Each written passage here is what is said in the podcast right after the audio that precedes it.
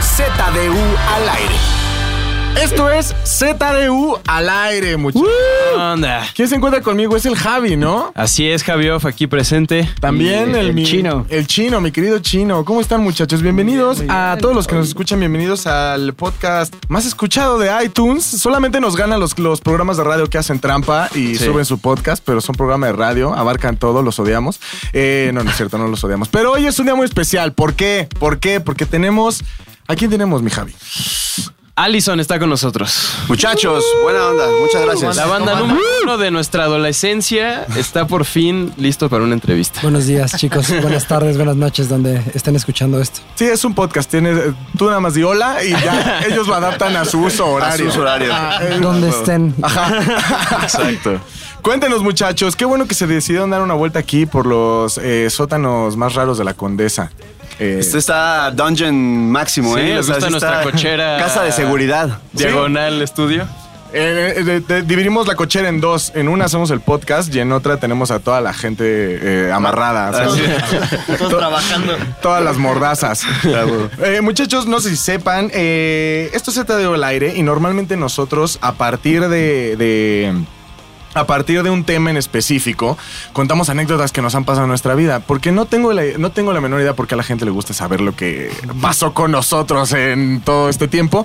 Pero lo más importante de esto es que hoy los tenemos a ustedes, güey. Y qué mejor, eh, qué mejor oportunidad para compartir experiencias que una banda que no sé ustedes. Bueno, empezaron ustedes en 2002. 2003. 2003. De- el, 16 el 24, de- no, el 16 de febrero del 2003. Del 2003. O sea, nada más para que te des una idea, en el 2003 yo tenía 11 años, el Javi como 8. Yo tenía como ocho. 11 igual, güey. Y Aoki 11, güey. Qué O sea, loco, güey. Nos agarraron justo empezando la secundaria, la edad de la movida, güey. Exacto. ¿Cómo se conocen, muchachos? Pues todos somos conocidos de la música. En realidad Allison empezó conmigo y con Manolín. Nos conocimos en la preparatoria. Estábamos, este... Una, la chava que me gustaba le estaba tirando el perro a ese cabrón. Y inmediatamente fui a, a- así a orinar el árbol donde estaba este güey orinando, ¿no? ¿Qué Así prepa como- era? ¿Qué prepa era? Eh, eh, íbamos en el Colegio Latinoamericano de México, en Santa María la Ribera, el CLAM. no, en el club. Le diste justo al clavo. Este Ese güey. güey ¿Ese era es de Clam? Santa No, María. es Santa la María y lo presume en todos los podcasts. Te voy a decir algo. No, ya valió. La por Ahora resulta que Allison también inicia en Santa María la Ribera. Pero Y también Todo inicia en Santa María la Ribera, güey. Acabas de ver. Todo es el punto cero de la vida, güey. No sé si lo sepan, pero. eh, El meridiano de Greenwich pasa por Santa María la Ribera. la, la gente del país. ahí. Déjame decirte algo muy cabrón, güey. La persona más importante eh, que nacida en México es Santa María Rivera, Talía, güey. Ah, no, ma- Mi Talía, mi Talía viene de, de Santa María Rivera, güey. Pre- pregúntale al bananero, ¿no? Que la odia. ¿Te acuerdas que el bananero la odia? Así siempre la troleaba en sus videos. Sí, en la sea. muñeca System y todos esos videos así siempre sacaba Talía, güey. Es por eso que nunca lo vamos a invitar aquí. Oye, Sí, no, Así. Entonces vas, orinas el árbol, ¿qué sigue? Pues obviamente yo llego así como de, a ver, ¿quién es este perro que le está tirando? Y así ve un güey con unos pantalones así medio cholos, una, un suéter negro perforado de los pulgares y un Bob Esponja con estoperoles así colgado de- del, del pantalón. Puta, güey, pues, personaje más loco que haya yo conocido. Y, y inmediatamente la vieja quedó de lado, ni, si- ni siquiera fue mi novia. Solamente me la di, pero años después. Pero, pero sí, sí, sí, ¿no? Para, para que no quedara así inconcluso el asunto, ¿no? Consensuado, ¿no? O sea, hay que dejar todo bien claro. Claro, claro, claro, para que no, que, que no piense la gente que, que- que perdí. Sí, sí, totalmente. No, no, y quedó la, la- la chica de lado, Manuel y yo empezamos que, ay, que eh, vamos a cotorrear. Inmediatamente la segunda pregunta que le hice después de que me lo presentó fue como, tocas en una banda, ¿verdad? Sí, tú también, ¿verdad? Sí. Ah, huevo, ¿no? Y ya empezamos a presumir nuestras bandas. Él tenía una banda que se llamaba Noise, que era una onda medio incubus, medio ahí new metal. Yo tenía una banda en ese tiempo de punk, pero combinado con ska, porque en ese tiempo el ska reinaba la tierra, ¿no? Todos, las coronas de coloradas eran lo, los chocoflanes, eran lo, que, lo, lo- lo que estaba por ahí circundando Los por gonzos en las mochilas. Exacto, sí, todos los, los, los elmos así con, con, con tirantes de, de- de cuadritos. Ajá. Era lo que reinaba. Entonces, pues nosotros hacíamos punk, pero empezábamos tocando covers de ska, pero en punk. Entonces era como que la manera de blendear un poco el asunto para no sentirse tan, tan de ska. Y pues era el, el punto cero donde nos donde convergíamos todos, ¿no? Todos les gustaba el rock de una parte, metal, bla, bla, bla, pero todos convergíamos en que el ska pues, estaba funcionando y tocábamos esos covers, pero transformamos en punk. ¿Cuál fue el punto en el que pasaron? Porque al final creo que todos en la vida tuvimos una banda en la prepa, güey. Todos tuvimos como una banda con nuestros cuates, güey. Eso es, eso es un básico. Yo tuve siete bandas antes de llegar a Allison. ¿Y en qué momento fue cuando te diste cuenta que, ah, chinga, esta sí pegó, güey? En realidad es que todas las bandas en las que tenía, que, que tenía, tocábamos covers y hubo un momento en el que yo les decía, puta, vamos a tocar estas rolas, mira, se me ocurrió una rola ayer y, y decían, no, güey, es que estas no las van a cantar en las fiestas. Yo te iba a decir eso. Y esa era como, no mames, la o sea, raza quería ser, o sea, tocar rolas que la gente ya se supiera. Como que son güeyes que les gusta tocar la guitarra en fiestas, llamar la atención. Y de pronto tú como creativo dices, güey, pues yo no quiero ponerme a sacar rolas, güey. No quiero ser una banda de covers. Yo quiero sacar rolas nuevas. Quiero sacar rolas que la gente no conozca y que de algún modo, en algún momento pase algo. Sí, entonces pues simplemente esa, esa, em, esa actitud de los, de los güeyes con los que estaba tocando pues simplemente no me hacía sentido. Y cuando conozco a Manuel, es como de, güey, vamos a hacer una banda. Ah, huevo, sí, que sean rolas originales y este pedo y hagamos esto, bla, bla, bla. Como punk rock, pero en español, porque no hay bandas haciendo eso. Y de repente aparece mi división minúscula, ¿no? Y como de- o sea, como la banda que lo había hecho de la mejor, porque así había bandas que, que hacían punk rock en, en español en, en- en México, pero no eran tan conocidas o no estaba tan bien hecho como lo que estaba haciendo División Minúscula. Entonces yo empecé a ir a toquines de división con él y justo en esos, esos tiempos hicimos la banda.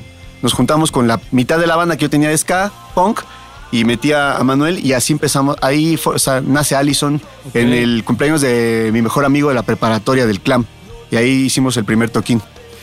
Ahí fue. escuchar esa historia porque no solamente en México, sino hay muchas bandas de punk, eh, ya sea británico, estadounidense, que empiezan así. O sea, es un grupo de amigos que dicen, güey, ¿te gusta la música? A mí también me gusta la música. Vamos a hacer algo que no hayan escuchado aquí, ¿no? De pronto escuchas historias como este Foo Fighters, que empieza igual un poco como, güey, la escena del punk es donde nos permite tener esta expresión, ¿no? Si no nos, nos quedamos en hacer covers o, en hacer canciones o con que el ya estigma de existen. Nirvana, ¿no? Pero Exactamente. Ahí, como decía Luis, eh, ahí es como la diferencia entre tuve mi banda en la prepa, a ya vivo de esto, o trabajo en esto, o es mi pasión, ¿no?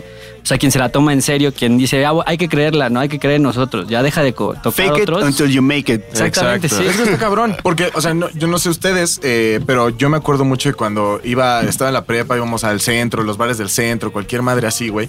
Normalmente había una banda, ¿no? Siempre había una banda. Y tocaban covers y tú estabas pasándola toda madre con tu caguama, la chingada. Entonces de pronto decían, es que tenemos una rola original. Y pues no los ibas a bajar, pues decías, ok.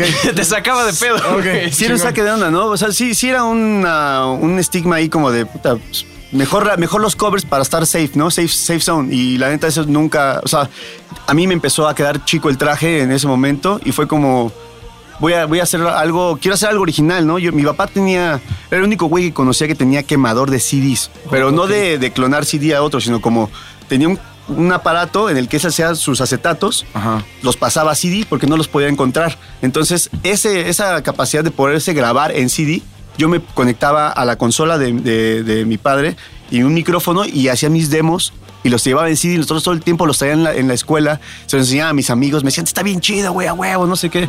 Como que fue de la manera en la que yo empecé a, a- a capturar mi música y empezar a hacer las cosas. También estaba pasando algo cañón en México. O sea, la realidad es que iba a explotar de algún fo- alguna forma. En el Foro Alicia había muchas bandas, no solamente nosotros, muchas bandas que ya estaban haciendo toquines, que, que ya tenían fans, que eso era lo más chido. O sea, que tú decías, wow, y veías a bandas bajar del escenario vendiendo su merch, vendiendo discos, bandas como Gula, Ul Espuma, 301 Izquierda, que ya estaban haciendo algo increíble y que de pronto cuando venía División había foros que, que- que llenaban y entonces era como una bolita de nieve que musicalmente nadie les estaba haciendo caso eh, en cuestión industria o en estaba cuestión business, ¿no? pero estaba pasando algo con el círculo de, de- de- de chavos que decían, yo no quiero escuchar lo que una disquera va a imponerme hoy en día, quiero lo que escuchar es- lo que está a punto de explotar. O lo ahí". que ponía Reactor, en ese tiempo Reactor no, no apoyaba ese tipo de movimiento. De hecho, creo que Reactor fue un... A, a Rulo nunca le gustó el punk rock. Y ese güey fue un movimiento que sí sofocó, no, no, no apoyaba a las bandas que empezaron a, a tronar. En algún momento puso Termo y también puso División y pues también ya ves que llevó al güey de Panda para, para inquisitarlo ahí, pues para sacarle Sí, los trapos sí, al sol. mamá. Pero sí fue, o sea, como... Sí estaba, estaba sucediendo algo que no era imparable porque venía la tendencia de Estados Unidos, que ya sabes que aquí somos el, el- el trampolín de lo, de lo que pasa allá. Entonces, pues eso fue lo que sucedió. Y la gente quería algo real, quería ver a una banda que realmente viera que estaba haciendo sus cosas solas, Claro. que viera que la banda le estaba vendiendo el disco abajo, la banda era un disco de mala calidad y que tuvieran su playera. A la gente le gustaba ver a- a- al, al músico que era como ellos y creo que la mayoría de las bandas en ese tiempo así éramos, o sea, estábamos en el Foro Alicia o inclusive en tocadas y estabas rodeado de todos tus amigos que hoy en día son las bandas que están cerrando los festivales o están arriba de los festivales. Y así conocí a Fir. Justo, él tenía una banda, él tenía una banda, este, de, de, pues, como era un experimento ahí, metal, con un montón de cosas y tocando en no, yo era del estado de México de, de Atizapán. Empezamos a hacer metal con amigos pero un metal extraño porque eh, veníamos de escuchar bandas como no sé Mike Patton Fantomas Dillinger Escape Plan entonces cosas como medio extrañas. Y empezamos a hacer mucho mucho metal pero al final estábamos tocando en el Foro Alicia y, y ahí con- con- conocí yo tenía un amigo en la prepa que era nuestro productor que era Paco Cepeda que al final él estaba produciendo las maquetas del primer eh, del primer disco de Allison ah, como formal, que ese fue el disco que se presentó a la disquera. Exacto. Y que fue, yo en el estudio grabando mis primeras eh, maquetas de Night, conozco a Eric en el estudio. Ya lo había conocido en Toquines y me había acercado a él. Y a mí me gustaba mucho Allison. Inclusive, pero cuando ya nos conocemos, que los dos nos hablamos y sabemos quién es quién, estábamos en el estudio de Paco y empezamos a conversar, a, a platicar acerca de la música, y que al final es esa empatía sobre hacer música, qué géneros hay y todo ese tipo de Ok. me invitaron Entonces- a cantar una, una parte de una canción. Entonces ahí ya hicimos como super migas y cuando se abrió el espacio para... Que Paco para- era el man, era, era el productor de- del EP de Allison. Y Paco terminó siendo el manager de, de Allison. O sea, como que él llevó el proyecto este, con Sony y en Sony le dijeron, puta, pues para no sacarte del proyecto, estos morros no tienen manager, pues tú vuélvete el manager. Y fue como de, eh, bueno. Y terminó, pues Paco Cepeda ahora tiene una productora, Cepeda Bros, hacen toquines de metal, traen a Korn, a Deftones, bla, bla, bla. El Notfest lo hizo él, el primer Notfest. Entonces, muchachos, se consolidan con Paco Cepeda como productor, Allison, y sacan el single que los llevó a los corazones de todos los adolescentes en México. En, real- Frágil. en realidad no, ese, ese single fue la tercera o cuarta canción, a ver, fue la cuarta canción que hicimos. Ok. Ok. como banda. Y entonces es, en, en ese, en esos tiempos estábamos queriendo grabar un demo que lo, que lo grabó este Aldo de la maldita vecindad, que nunca lo terminó porque nunca le pagamos. También de Santa María de Rivera. Ta- también- no, no, era, era aquí en la Condesa. Ah, conté. Bueno, ya a lo mejor ya vivía, ya vivía aquí en la Condesa, porque pues ya, ya, ya, sabía, ya tenía su hijo y todo. De hecho, lo conocimos por su hijo. Su hijo iba con el hermano del baterista en la preparatoria, Darío. Y Darío fue como mi papá, graba bandas, ah, huevo. Y ya fuimos y pues el, el baterista en ese tiempo era un chico judío que tenía lana y fue como, yo pago el demo. Chingón. La descripción. dijo- Exacto. sí. Parece de South Park. No poner ahí slash judío. Ese güey dijo, yo pago el demo. Y al final, cuando le dieron los rough mixes, jamás le pagó. Entonces nunca nos pudieron mezclar el demo. Estaba del culo. O sea, se el bombo se escuchaba, en- eh, se volaba tus bocinas y la, y la guitarra se escuchaban. No, estaba mal, mal. Se hizo mal, pero ese demo, esa expresión así, primera expresión, primer toquín, o sea, primera toma, eso era lo que le gustaba a la gente. Le gustaba la magia de ese, que era sincero. O sea, no estábamos eh, editados, no estábamos afinados, estaba así, güey. O sea, y eso... Pero queremos, queremos saber la historia desgarradora detrás de esa canción. Sí, de verdad, te comías las uñas por su culpa. En realidad estábamos haciendo un- esa canción, estábamos en el, en el ensayo, ensayábamos en la casa del baterista, de la, de la, de la abuela del baterista. Entonces, estábamos en, eh, teníamos un toquín próximo, o sea, estábamos por tocar en el foro Alicia. Y yo estaba como, güey, este, había un riff, ¿no? Estaba la, la canción, estaba esa parte y yo no podía componer nada, ¿no? Entonces me salí del, del- de ahí, me fui a la cocina, me senté y escuchaba a lo lejos la rola y dije, puta, güey, ¿qué fongo, qué fongo? Y estaba así, comiendo una uña literal, y dije, me como las uñas. Y ahí empezó. Ta, ta, ta, ta, O sea, eh, esa frase fue la que comenzó todo. Ajá, el- me estaba muriendo la uña, fue me como las uñas y eh, Todo en tu 10 minutos ya tenía toda la letra. Y subí y la canté y fue como, ah, güey, ya tenemos una rola nueva para Alicia. Pero entonces no hubo una historia de amor ahí detrás. Sí, o sea, le está, en realidad yo le estaba componiendo la rola a la primera chica rubia con la que había hablado en mi vida. ¿Ah, sí? Que me la presentaban en ese círculo. Es que este güey era de Interlomas y yo soy de Tepito, güey. Es que eso pasa aquí en México, ¿no? Como que te sorprendes cuando ves a la güera, la rubia, dices, ay, güey, nunca había visto esto, güey. No hablo inglés, El güey. amarte duele, sí. Clásica No hablo- historia de Renata. Yo era, yo era el, el amarte duele, o sea, yo llegué de, de- de- del- de- de- yo vengo del, del barrio, del barrio duro. Y este, y llego acá a, estos, a juntarme en Interlomas, donde se juntaba ese cabrón con todos los chamaquitos que se vestían de Hot Topic, todos eran unos rockstarcitos. claro. Y yo con playeras del Chopo, de la Paca. y pues esa era la onda, o sea, pero ahí fue como que pues, ena- siempre te enamoras, ¿no? Todo el tiempo te enamoras de, de- de las chicas en la calle, que, ¿sabes? Claro. Pierdes- puedes perder la, la razón por unos ojos en dos segundos en, en cualquier lugar. Y en ese momento ella estaba en mi cabeza y le escribí la canción. Pero está Así. chido eso, cómo, cómo las personas que vas conociendo, en este caso las chicas, te pueden provocar diferentes sensaciones para escribir, ¿no? O sea, es medio inspiración. Y eso fue lo que también creo que hizo empática a la banda y que la gente se sintiera identificada, porque éramos los chamacos de 17, 18 años que estábamos haciendo rolas para los güeyes de 17, 18 años, ¿no? Entonces, desde que nos formamos hasta que grabamos la canción pasó como un año, porque nos incluyeron en el Prueba Esto del Foro Alicia, que es un compilado de 30, 40 bandas que de la escena del, del punk rock, y fue como de, pues nos consideraron, grabamos dos rolas, una fue Frágil y otra fue una rola que se llama ADDC, y ahí fue donde se empezó a viralizar la canción. Ahí empezó a caminar. A la, a la par también la grabamos con Aldo y también la sacamos. Había dos versiones que son bastante. O sea, sí son la misma canción, pero tienen sus, sus O sea, diferencias. Al día de hoy hay tres versiones. Hay tres versiones de Ah, la que grabó Paco, un demo, la que grabó Paco, un demo programado con batería, que a veces íbamos de gira ya de radio y ponían ese demo en la radio, era como... No, ya era como acústica también, ¿no? O sea, Es que el tema fue que se grabó el disco pensando que ese iba a ser el disco con Paco, que nosotros íbamos a lanzar ese disco independiente y todo, pero Paco nos sorprendió un día y nos dijo, ¿qué creen? O sea, nos citó en un talks, creo, ¿no? Ahí Eh, por ajá, en- la en- normal. en la normal de- que de la maestros. normal nos dijo, ¿qué creen? Eh, presenté el disco que, que se iba a grabar, lo presenté a la disquera y pues quieren firmarlo. Y todos, ah, pues qué chido, chingón, qué chingón. qué chingón. Solo hay una mala noticia y todos, ¿cuál? Se tiene que regrabar todo. Entonces, pues bueno. Y el productor, pues prácticamente sin quitarle tanto mérito, porque lo que hizo fue regrabar. O sea, el disco agarró las mismas sesiones del disco y literal solo regrabó con instrumentos de mejor calidad y ya. Sí, sí. Sí, lo pimpeó, ¿no? Ya fue una Pues sí, pimpeadita fui- de algo que ya habían trabajado. Exacto, que se había trabajado por mucho tiempo, pues toda la historia de la banda. Llevábamos tres años, tres años haciendo esas rolas, tocando, trabajando todos, todos los días en maquetas, haciendo Pero eso está bien porque cuánta gente no espera que la primera rola que produzcan o que hagan con sus compas en unos meses reviente. Digo, aunque todo es viral ahorita, tampoco, todo lleva un esfuerzo, ¿no? O sea, son cuatro años para que producieran un demo que no sabían si iba a llegar a Sony. Lo de Sony fue Sí, sí. sorpresa, ¿no? Fue Sí, sí. sorpresa y, y fue sorpresa para todos. Hay una frase que dice, eh, de la noche, a- éxito de la noche a la mañana generalmente toca, toma como cinco años.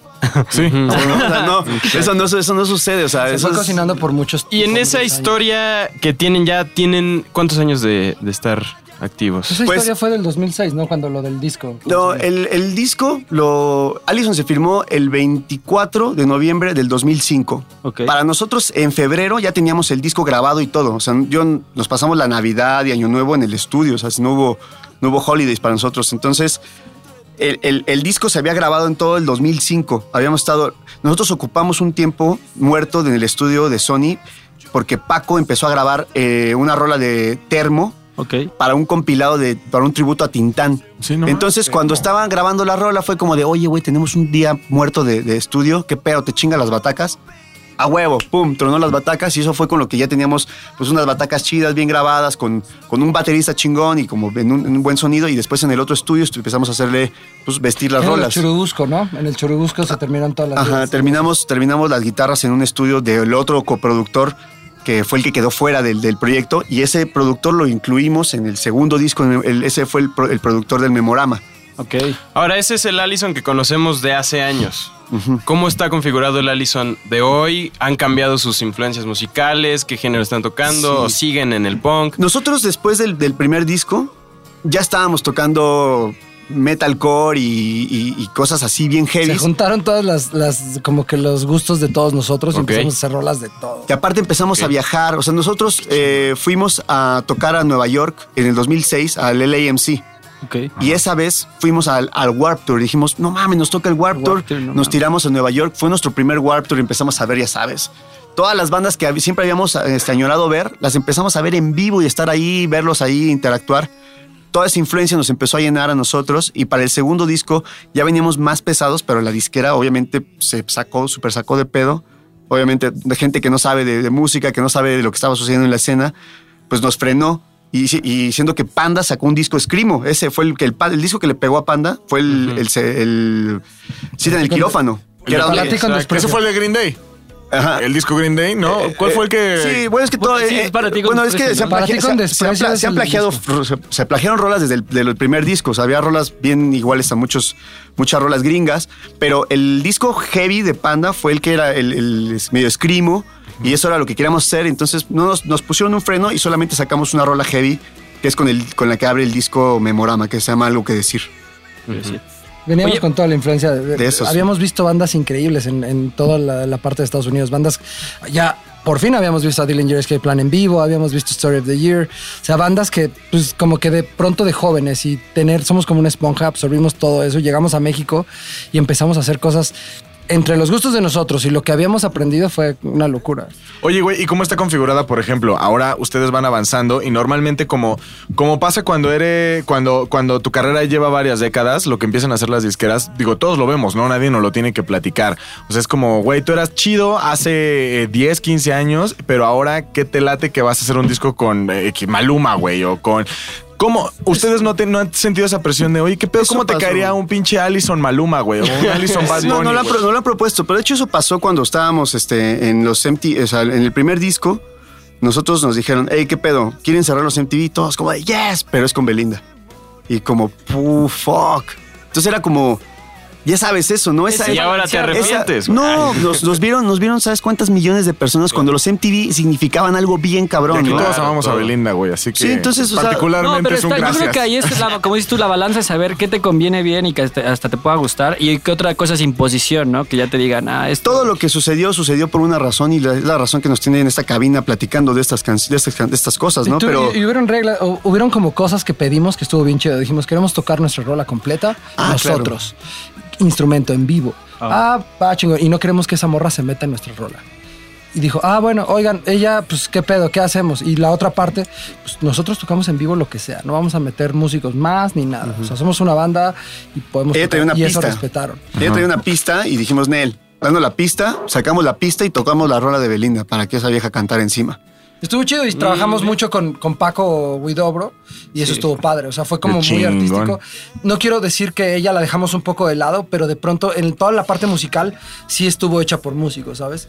Ella hizo su jale, sí tenía unas ideas bien locochonas, creo que le pararon muchas. Respetó nuestro tiempo, respetó nuestra música y fue algo chido.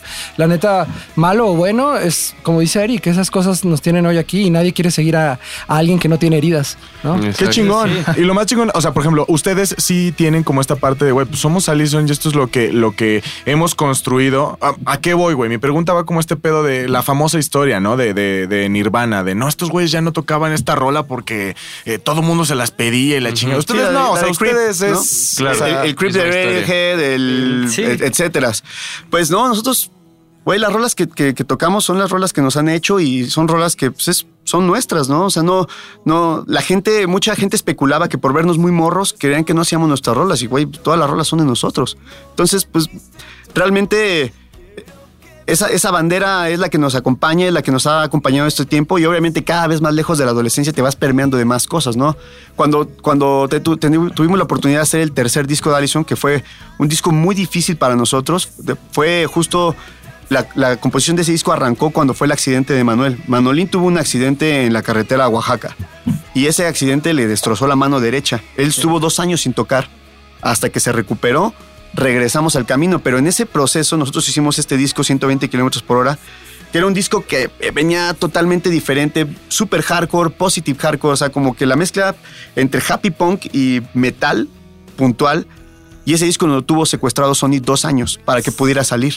Entonces, no salió avant-garde, ¿no? Sino salió Ajá. como, bueno, pues un poquito relegado, pero a, a pesar de esto, nosotros ya traíamos la convicción de que queríamos hacer lo que quisiéramos Te iba a preguntar eso. Hace rato decías tú que cuando eran cuando empezaron decían éramos chicos, o sea, su éxito era chicos de 16 reflejando la realidad de chicos de 16. Ahora que han pasado 16 años, siguen, o sea, sientes que has madurado junto con tu música así cabrón con las experiencias. las Claro, sí, no, ahora hablamos, ahora hablamos del amor de una manera más cínica y también, pues obviamente ya no es ese amor que duele este, adolescente, sino ya es un amor pues, más maduro, que ya te das cuenta de los pedos este, simplemente psicológicos, ¿no? Lo- Los, Sí. pedos de la conciencia colectiva y también zafarte de la conciencia colectiva, ¿no?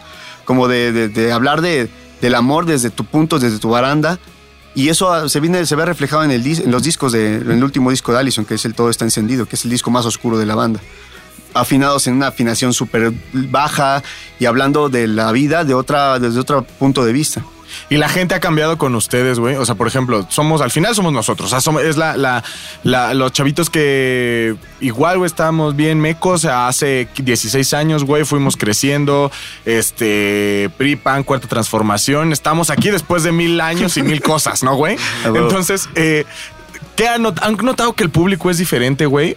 Pues yo creo que el público ha crecido, se ha sumado nuevas generaciones. Algo que nos pasó es que nuestros fans también eran muy chicos, no solamente la, la generación de 16 en ese tiempo, eran chavitos, eran chavitos de 6, 7, 8 años. Entonces hoy inclusive sigue habiendo muchos fans que van a los shows y que dicen, este es mi primer concierto de rock. Apenas estoy saliendo a un concierto porque tengo, acabo de cumplir 18 años. Entonces te das cuenta que la música y, y- y la magnitud de lo que sucedía con nosotros no solamente era hacia las bandas, que, hacia la gente que va a los conciertos, era gente que no tenía ni chance de salir, que eran niños. Nos tocó en nuestro primer Metropolitan, mi mamá me decía que había un niño al lado de ella que se quedó dormida en el concierto, se quedó dormido en el concierto porque era muy chiquito, no aguantó estar despierto tan tarde, ¿no? sentado ahí dormido.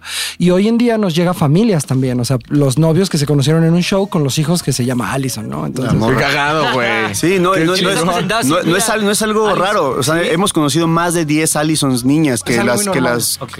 O sea, no es súper así que pase todo el tiempo, pero sí es algo que no, o sea, más de 10 coincidencias, ¿no? en cada y- ciudad seguro hay una. y una vez verdes.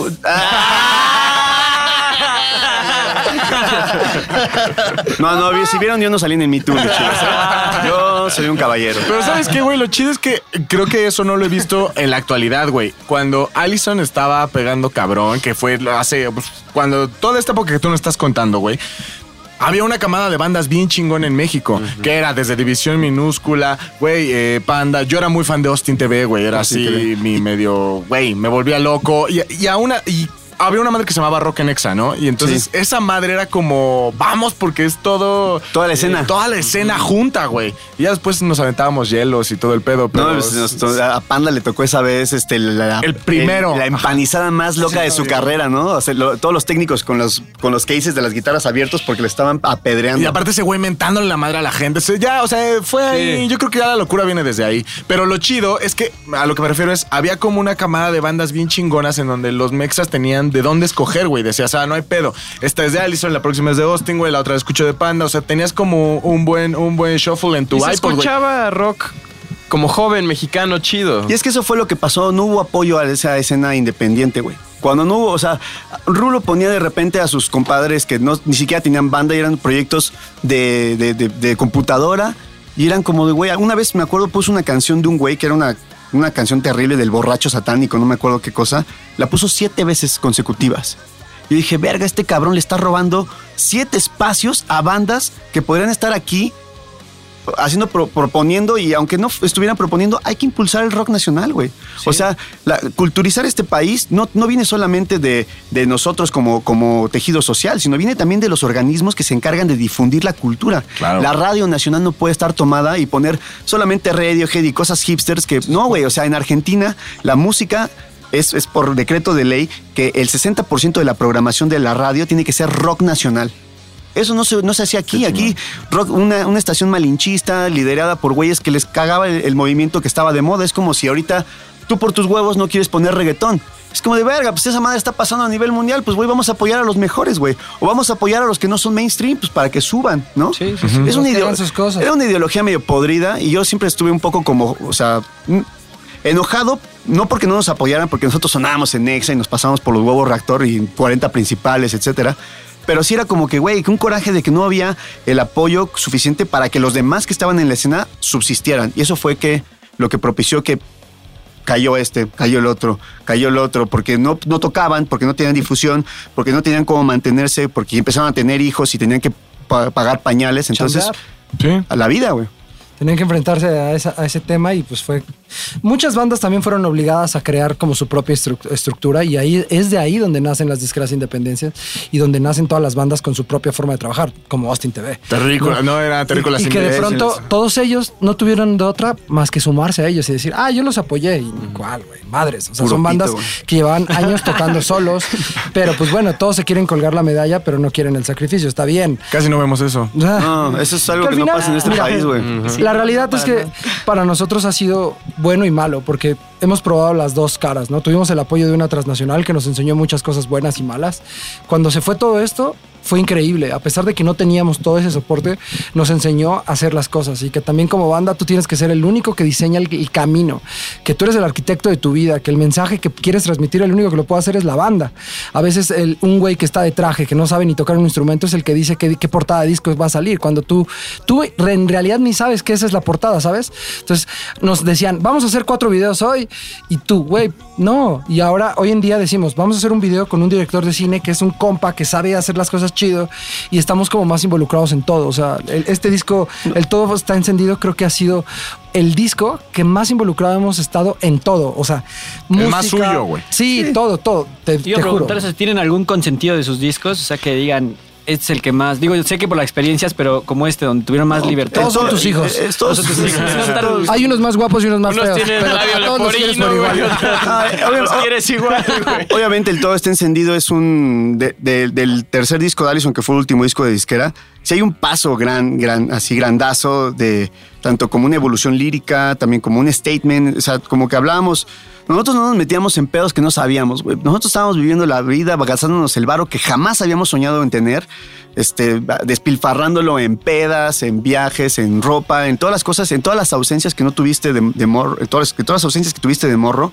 Entonces, como que no nos preocupábamos de eso. Y en este disco, obviamente, te cae la conciencia de que tener un pinche micrófono es una responsabilidad cabrona porque no puedes estar diciendo mamadas. Entonces, el- ese- esa, esa toma de conciencia nos hizo hablar del momento presente, de no desperdiciar la vida, de no hacer cosas que no te, no te gustan hacer, de alentar a nuestros fans a que así sigan sus sueños. Y también obviamente en este en este en este peculiarmente en este disco tuvimos un tema político, es una poesía que yo le hice a Peña Nieto que se llama Asesino, que es una una poesía para todos los presidentes, todos encajan en ese pinche traje, güey. Todos los del mundo, ¿no? No, no hablamos solamente sí. del de México. Temporal, porque ojalá fuera Sí. para un momento, pero la puedes escuchar en cualquier año de, de- y en cualquier país y va, va- va a ser exacto, ¿no? Es como, wow. Qué cabrón, ¿no? Entonces, pues eso sí, o sea, el, el- el- todo está encendido, nos sentimos muy orgullosos, pues porque ha sido un disco que aparte de que ya es un disco que hicimos todos como banda, o sea, como Alfie, Alfie se incorpora después de que Manuel se retira de, de la alineación en el, dos, en el disco 120, 120 kilómetros. kilómetros por hora. Y es justo en ese límite donde nosotros empezamos a, a componer el, el- el último disco. Y bueno, este disco obviamente se siente diferente, ¿no? Tiene una energía muy puntual, muy este. Está cargado de valencias muy, muy positivas, de mucha no, no hubo energía. restricción alguna, ¿sabes? O sea, nos sentábamos y hacíamos literal nuestros únicos, éramos nosotros diciendo esto está chido, sí, esto no está chido, no. Y se hizo y, y se grabó de noche. Todas las madrugadas lo grabamos con, con Guido Laris y creo que eso fue algo increíble. También estaría chido contarles de Diego, que Diego, él estuvo con nosotros desde el primer disco, pero pasó algo curioso cuando hicimos la sesión de fotos del primer disco, que el- el que era el baterista, pues no fue. Desde unas sesiones antes que fueron las que presentamos al Sony. Decidió no aparecerse. No teníamos baterista en ese momento y Diego eh, era novio de la hermana de Eric y él nos estaba ayudando a tocar, pero el por qué, el por Creo que. ¿Qué no? El por qué no era de la banda o por qué no sale en la portada no es porque no quisiéramos, es porque acá nos estaba haciendo el paro. O sea, no sabíamos si, si le gustaba, si iba a durar, si quería. Entonces, cuando nos firma la disquera, todo fue de, pues como lo contó Eric, o sea, de nada. Entonces fue como, oye, pues ya firmamos, te quieres jalar a, a, pues, a estar tocando y eso. Y se jaló y hasta la fecha sigue con nosotros, ¿no? Entonces, pero ya era parte oficial, digo, no oficial como que, que lo habíamos hablado, sino que ya estaba con nosotros desde que sal- salió el primer disco, solamente... No salen las fotos. Sí, es como... Llegó un día después. Sí, exacto, como que no estábamos seguros como cualquier proceso natural, ¿no? Venía llegando él, no sabíamos si él estaba bien, no sé. Sí. Sí. Sí. no puede estar en la cabeza de él de decir, oye, igual y nada más beso de paro. Sí, Y- Sí, no, veníamos clase- de una de- de- del otro baterista, entonces no, no estábamos seguros, veníamos como lastimados. Ah, Sí, ya sabes. Sí, cuando Y sales con una novia, y bueno, terminas con tu novia y no con puedes otra, aflojar dices, todo sí, de, no. de golpe. Entonces fue como, ok, toquemos con él y la neta tocaba muy cabrón. Fue algo que de las cosas más chidas que la, que la banda generó mucho. La base de una banda siempre va a ser la batería y el bajo. Son lo que le dan una fuerza y un, un sentir a- eh, en vivo muy brutal. Y hoy en día creo que es son de nuestras grandes fortalezas, ¿no? La batería y el bajo están a todo. Y eso es algo que en cada show, creo que son de las cosas más chistosas que nos ha pasado. La gente veía a la banda como banda de niños, pero cuando nos veían en vivo, sabían que éramos unos niños que tocaban desde hace un chingo y que tocábamos bien. pesado, y pesado, pues porque realmente todas las influencias de todos, el punto central en esta, en la banda era el metal. Manuel venía de una banda de new metal. Yo crecí escuchando glam metal desde morro. Mi primer disco me lo compré en el Chopo en el 88. Fue el, el, el Histeria de Def Leppard. Fear creció influenciado por sus hermanos escuchando heavy metal. Y pues o sea, era como el punto central. Pues éramos, tocábamos bien rudo y Sí, seguimos no- tocando pesado. No nos pasó de que aprendimos a tocar la guitarra con Blink. O sea, no aprendimos a tocar la guitarra con rolas de Rage, con rolas de Def Leppard, con Deftones, con Mucho más atrás. Entonces, que creo que está bien chido porque al final cuando llegas a un género como, como el que nosotros empezamos a hacer, que fue curioso, la realidad es que creo que somos afortunados porque más que un género hemos tratado de, hemos an- andado por muchos géneros y creo que al final hemos con- construido una esencia que se llama Allison, que al final ese sonido, sea una canción acústica, sea una canción metal o happy punk, tú sabes que eso es Allison y es algo de lo que la gente se ha identificado y creo que nos ha llevado a poder viajar no solo en México, sino en Latinoamérica, Estados Unidos, Europa y de pronto estar tan lejos y que la gente cante las rolas, dices, wow. La neta nos hemos salido con la nuestra. Hemos hecho una pinche rola ha- happy punk, unas baladas metaleras, eh, baladas country, este, me- o sea, to- no, no, no nos hemos puesto un freno.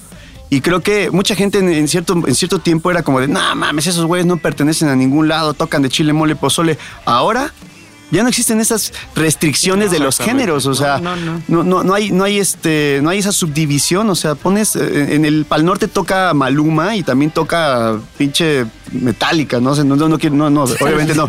Pero sí, o sea, Pero toca, sí, pero tocan No, yo creo bandas que no, pesadas. Lola Palusa, no, esos ya están pasando, ¿no? Y, Snoop y- Dogg y Cristian Castro. y Snoop Dogg y Cristian Castro, güey. Ah, güey, yo fui el más feliz cuando Cristian Castro salió en el Vive Latino, güey. No, Es que es eso, al, al final nosotros nos dedicamos a ser felices haciendo nuestra música y es cuando te das cuenta que la felicidad no depende de nadie más que de ti. O sea, no tienes que buscar que, ay, vamos a ser felices a ellos para que nos hagan felices a nosotros. No, ser feliz es una, es solamente obligación tuya. Muchachos, queremos escuchar más bandas más atrevidas, no tan hipsters hoy en día. ¿Dónde podemos escucharlos ahora? ¿Qué sigue para ustedes? ¿Cuándo van a estar disponibles para escuchar? Pues, Centro de salud ahí. Yo voy, güey. Díganos qué día y jalamos. Centro de salud, con una chela te dan unos chicharrones de huevos que te sirves con un platito, güey. No, ahorita, está- ahorita, ahorita justo estamos en esta. Nosotros tratamos, tratamos de hacer un concierto grande una vez al año. Porque no, en México es muy difícil de estar tocando eh, muchas veces porque la gente como que prefiere ir a un concierto grande, ¿no? Y cada año hacemos uno. Este año vamos a ser el más grande de nuestra carrera. Estamos preparándolo fuerte, con, con un gran setlist que, que la gente jamás ha escuchado. O sea, vamos a tocar rolas que nunca habíamos tocado en vivo, de discos que, pues obviamente, cuando tienes cuatro discos, tienes 50 rolas, y de esas 50 rolas, pues nada más puedes tocar 17, 18 cada show. Entonces, hay rolas que se van quedando y se van, las vas metiendo a un baúl y se empiezan a morir. Esas rolas las vamos a sacar de ahí y las vamos a tocar en este show. Es el 21 de septiembre en el Pepsi Center. Se llama Allison para siempre, que es una alegoría que, pues güey, estas rolas ya no, ya pertenecen a la conciencia colectiva, ¿no? Somos tan afortunados que dejamos un virus ahí que sigue ahí haciendo su, su, su chamba. En algún momento se va a difuminar hasta que, Para que estar desaparezca. claros, eso suena a despedida, no es una despedida. güey. No, no, o sea, es, un- es que es, es simplemente es, aunque nos desintegráramos, esas rolas están ahí y eso es para siempre. Entonces, es, un, es una celebración de nuestros 16 años de carrera. Queremos que la gente venga y se la pase como nunca se la ha pasado. Queremos hacer una experiencia más allá de una experiencia musical, una experiencia sensorial. Los vamos a llevar por, por la nostalgia de, lo, de donde nos vieron, o sea, fotografías, anécdotas, videos, etcétera. Y pues nada, esto ya, ya, está, ya está a la vuelta de la esquina, 21 de septiembre en el Pepsi Center. Es todas las edades también, porque hay muchos chavitos, como decía Fir, muchos chavitos que no, que siguen, que ahora descubrieron la banda y no pueden ir. a, a shows en, a vernos en algún bar o algo así. Entonces, eso sí, esa vez sí pueden ir. Sí, es más Pues, abierto para todos. ¿no? Muchas gracias por estar con nosotros, muchachos. La verdad la pasamos muy bien. Queremos empedar con ustedes en el concierto. A, a mí me gustaría cerrar nada más esta, esta entrevista, güey. Quiero que nos digan cuál es su banda favorita mexicana. O sea, cada uno de ustedes nos tiene que decir cuál es su banda favorita mexicana. No pueden decir Allison, no mamen. Si no mamen. O sea, no pueden decir Allison. Tampoco. ¿Favorita? Ajá. Pues yo creo que Eric. Ay, no, no. Pues mira, yo, yo en lo personal creo que eh, de- en cada tiempo voy mutando de banda favorita, no sé por qué. Pero en este momento valo- creo que respeto mucho lo que hace Zoe. Respeto. No sé si es mi banda favorita, pero sí lo respeto mucho. Sin duda, Molotov es de mis bandas que, que- que- que- hicieron cosas grandiosas cuando yo era pequeño para en mí. Ajá. Y hoy en día los respeto. No los escucho tanto, pero sí los respeto mucho. Puta, los caifanes. Por siempre, ellos hicieron la primera, las primeras rolas que yo empecé a sacar en guitarra fueron los caifanes y esa, eso se quedó en mí, o sea, es, una, es parte de la conciencia colectiva, están im- impresos en tu cabeza porque lo escuchan tus tíos o lo escucha tus- tu papá o morros. Y sí, o- ellos son Molotov, o sea, Molotov también es la banda que yo, yo los vi tocar desde el alfil negro, o sea, antes de que sacaran el donde, donde jugaran las niñas, yo tenía 14 años. Entonces, pues sí, esas dos bandas son mis, mis pinches two thumbs up. Había una banda que musicalmente me llamaba mucho la atención. Existía ya, ¿no?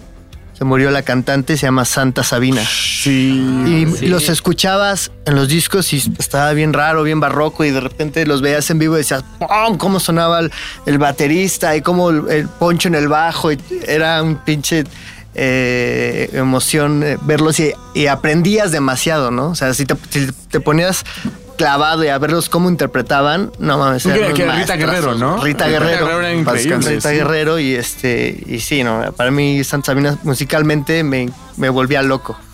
Qué chingón, muchachos. Aoki, ¿tú qué vas a decir? Pues yo les quería preguntar de la industria, o sea, ¿qué- ¿quién conocieron que les haya cambiado como un poco, o les haya abierto un poco la perspectiva, ¿no? Porque a veces alguien que, a mí me tocó ahora que yo soy freelance de ilustración, que he topado otros ilustradores y me platican como un poco de la experiencia de, yo llevo apenas seis meses y ellos me dicen, güey, yo llevo cinco años, va a haber esto el momento, va a pasarte esto, tú dalai. ¿Ustedes quién fue alguien que digas, no mames, lo conocí?